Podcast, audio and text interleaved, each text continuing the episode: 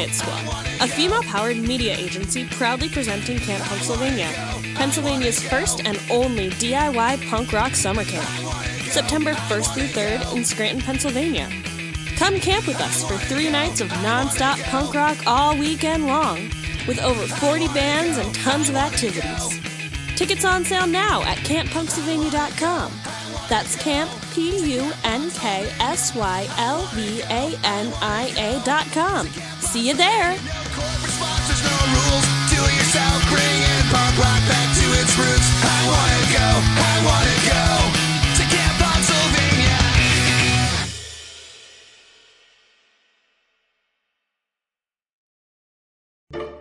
Love this podcast? Consider supporting this show. You decide how much you give, and there's no regular commitment. Visit the link in the episode description to support now.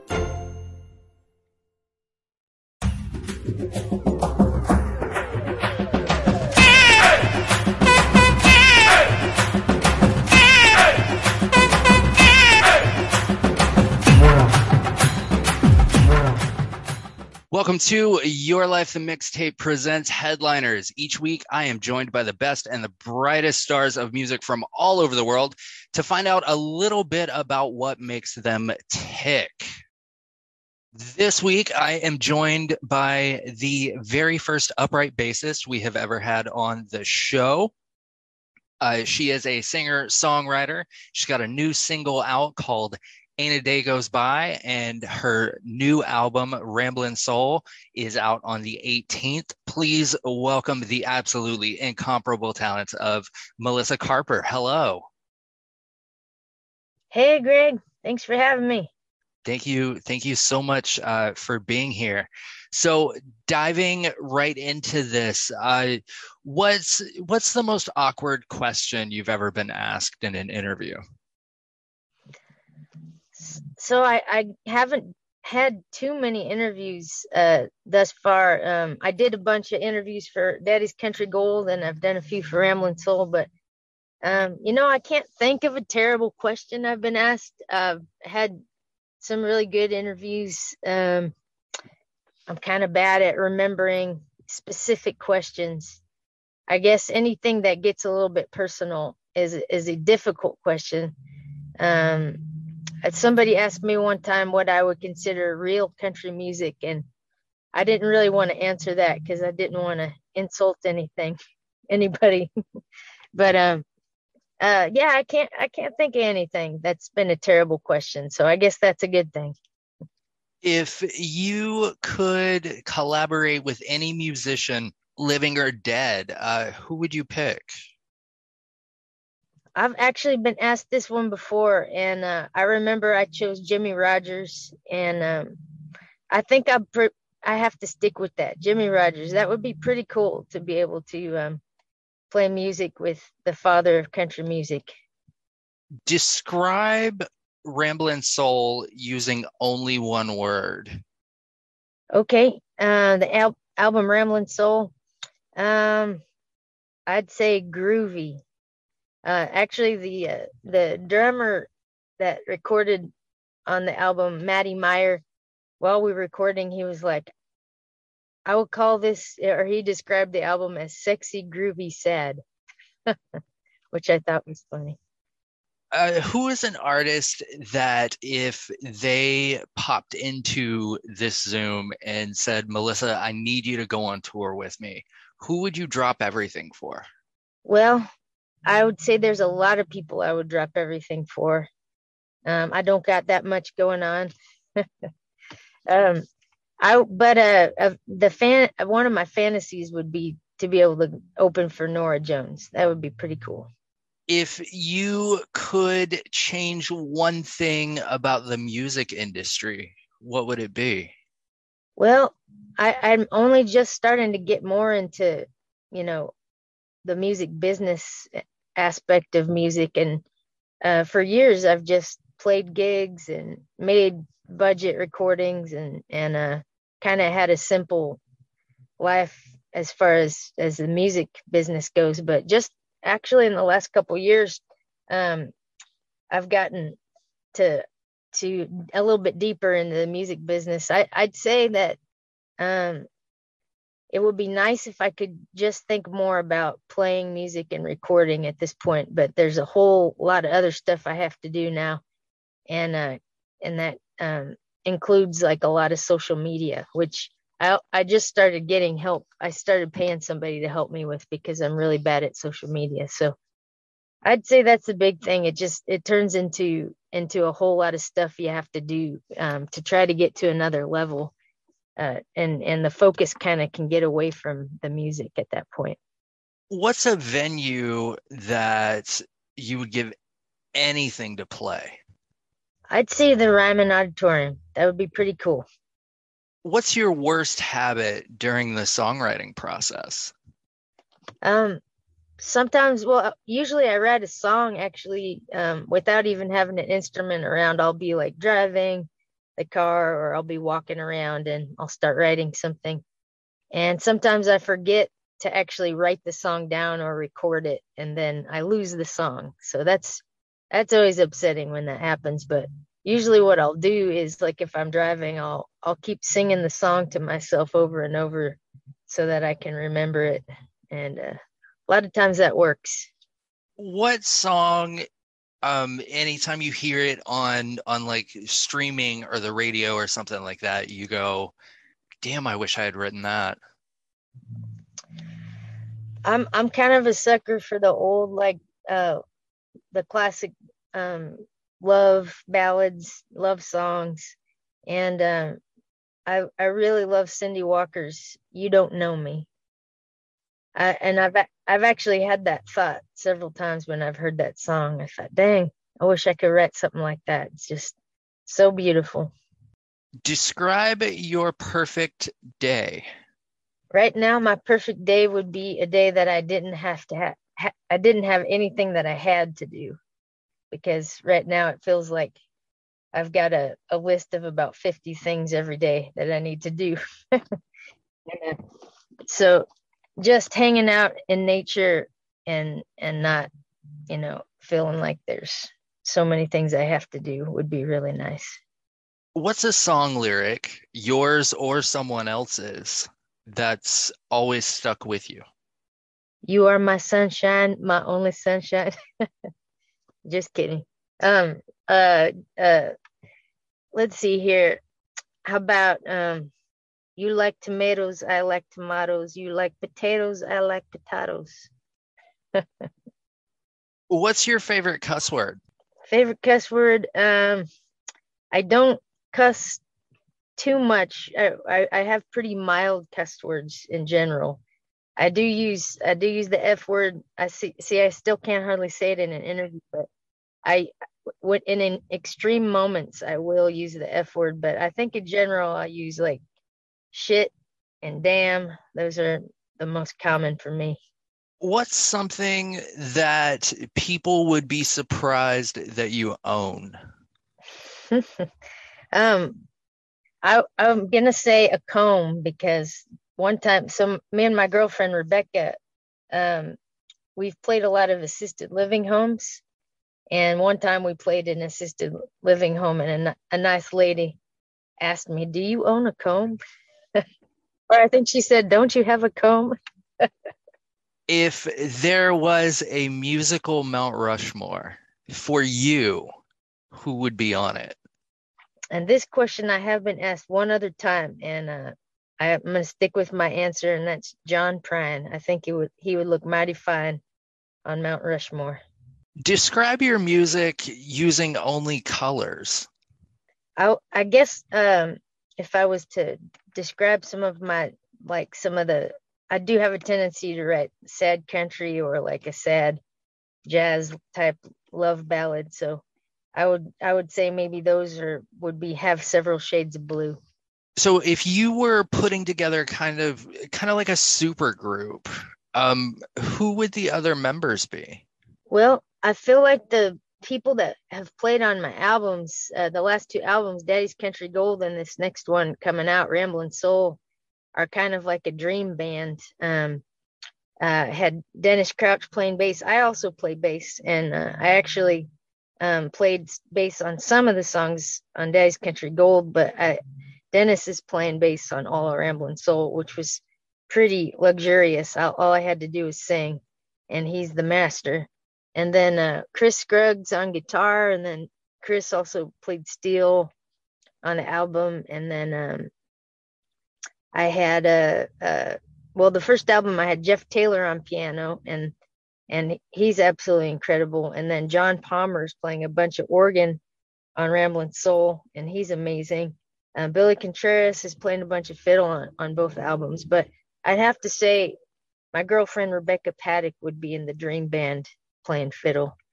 And um, uh, let's see, man, the I I, I had this uh, um, backup vocalist trio singing on Ramblin' Soul, and they were so amazing. That would be pretty incredible to have three backup vocalists in the band, and um, that was uh, Kyshona Armstrong, Nikki Conley, and Maureen Murphy and then uh, drummer Matty Meyer, he's amazing.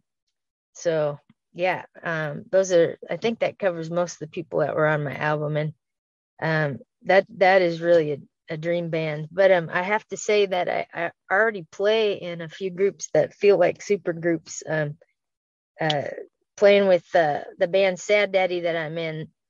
Um, everybody in the band sings and write, writes songs, and uh, it's a really super fun band and and that's brian martin joe sundell and rebecca patek and then um, also I, I, play in a, a trio with uh, brennen leigh and kelly willis and that feels like a super group as well. Those those ladies both write songs and and they're amazing singers and players. So so yeah i already feel like i, I play in some super groups which is pretty cool. It's really fun and i, I love singing harmony. So it's fun for me to not sing lead on all the songs and, and sing some harmony and, and back people up.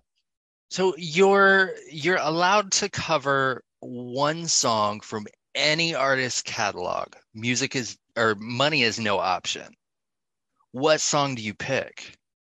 Yeah, so um I think that that um you're actually I I don't think this is the case you're allowed to cover anybody's song um, that they've already recorded as long as you pay them, you know, per uh, CD, per vinyl, and per uh, digital album that you sell. Um, but um, uh, if somebody hasn't recorded the song before, you have to get permission if they've never recorded it themselves. I think that's the case because what uh, actually Rebecca and I we have a, a band together called the Buffalo Gals Band and we recorded a Gillian Welch song that she'd never recorded. It's called. It's a really cool song. She she just made a demo of it. She never really put it on an album, and it's called "We Must Look Like We're in Love." And uh, I emailed back and forth with some of her people for like a month trying to get her permission to put it on an album, and I never got. I never got a yes. So that's the song I want permission to record. What's a song that you've written that you feel like would be perfect for a film soundtrack? I, I feel like I have a couple um and and uh it's it's my fantasy to get a bunch of my recordings in uh, the movies. But um I've always thought making memories could make it into a movie soundtrack. Um and actually it's already on a Star Trek Strange New Worlds episode. It's uh on the last episode of the season here, uh, uh, 2022. I think it came out in that episode came out in July, and um, but yeah, I think that song could be in a movie, and then also the stars are aligned. I've always thought it could be in a Disney Disney movie. So this next question is uh, kind of a choose your own adventure type thing. Uh, I've got three of the most cliche questions that all musicians get asked in interviews, and I will let you pick the one you would like to answer. Uh, your choices are: Who are your influences? What got you started in music? Or what is your creative process like? Um, I'm gonna pick what got me started in music, uh, which is my family. And uh, both my parents were big music lovers. My my mom loved to sing, and uh, she always wanted a family country band, or she always wanted to be in a country band. I think so. She had her family be her country band, and uh, so I got to learn uh, to play and sing when I was really young, and we were already playing clubs when I was 12, and um, I was playing electric bass in the family band, and and then they they had me start on upright bass in school, so I was I was playing uh, bass in the in the school orchestras and all that, and and uh, yeah, I think it's great when you when you get started early because I think it's something that can can be scarier as you get older. You, you know, you start getting scared of starting new things, so it's it's nice that I got to start that young. Do you have any like strange pre-show rituals?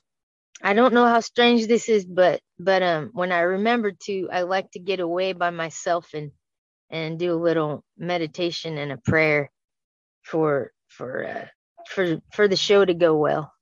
Do you consider yourself an artist or an entertainer? Definitely an artist, working on the entertainer part. How many alarms does it take to get you out of bed in the morning? I almost always set two alarms, and sometimes neither of them get me up. But this morning I did get up on the second alarm. So I don't know if I if I have to get up like at four in the morning to go to the airport. I'll sometimes I'll set three or four different different alarms. What do you think is the biggest misconception about musicians? That we're all crazy. No, I actually I think that's probably probably pretty true that we're all crazy. Um I w- maybe maybe a misconception would be that we all actually like the limelight because uh, I think there's a lot of musicians who who uh, they love to play, they love to record, but they don't necessarily love getting on stage in front of people performing. And I, I'm one of those. What moment in your career are you most proud of? I would say making the album Daddy's Country Gold was a was a big um, accomplishment for me, and um, uh, you know just uh, to even ask um, some of the musicians that were on there and the and the producers, and to to invest in it and um, uh, really you know put a lot of money and put a lot of myself out there for that album. I, I feel like that was a, a really big accomplishment for me. What's the first song that you remember hearing? I grew up listening to a lot of um, my parents' records, like Hank Williams and and Patsy Cline. I remember always loving that when I was young. But uh, my mom sang us a lot of songs, so that would probably be some of the first things that I actually remember, like as a kid. And she sang a song about a chocolate ice cream cone. And um it it was a it ended it had a sad ending. I remember it always made me sad which is uh but where like the the little girl gets lost in the song and she can't find her way home. So that that one stuck in my head. If you could start your career over from the day that you decided to pursue music, would you do anything differently? yeah i don't know when exactly i decided to pursue music um, for one. Well i did i went to college uh, to study music um, because i i had a scholarship to go do that. And uh, but um, that education was geared towards classical and that never was something i wanted to do to be in a in a symphony. So i, I ended up drop, dropping out of college and then i just traveled around. And um went you know I had lots of event adventures and joined different bands and um spent a lot of time in Arkansas where I, I learned how to play like bluegrass and old time music. And um I think I never realized I could make a living at it back then. And then uh, I slowly started to have more success in certain bands and uh, realized that that I could make a pretty good living at it but um uh, I'd say that if I would have moved to a music town sooner, like Austin or Nashville, that probably would have, you know, sped up the the process of of having some success. And uh, also, I'd have to say, not spending so many years drinking too much alcohol. That would have been a good thing as well. What keeps you up at night? thinking. um, yeah, sometimes uh, it'll it's the worst actually when I'm on tour and I'm kind of wired from a show. Sometimes I'll I'll I won't get to bed till you know I'll go back to the hotel room and it'll take me even an hour or two to go to sleep. Would you ever consider trying your hand at acting? No, I don't believe that's one of my natural talents. I did I I tried to do drama a little bit in school and I was terrible at it. So tell the folks uh, listening at home and all over the world uh, where can they uh, pre-save Ramblin' Soul?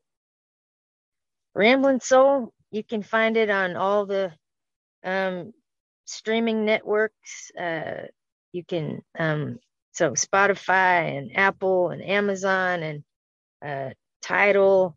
Um, you can pre-order it. I know from uh, uh, Amazon and iTunes. Uh, you can. There's three singles out right now that you can buy. That would be um, "Ain't a Day Goes By" and uh, "Ramblin' Soul" and um, "Hit or Miss." And then if you go to my website, melissacarper.com, or my Bandcamp page, you can order a physical copy or pre-order a physical copy. And then um, it releases November 18th. Well, Melissa Carper, thank you so much uh, for taking time out of your day to talk to me a little bit. Uh, I am I am very much looking forward to getting my hands on uh, Ramblin' Soul. Thank you, Greg. I appreciate it.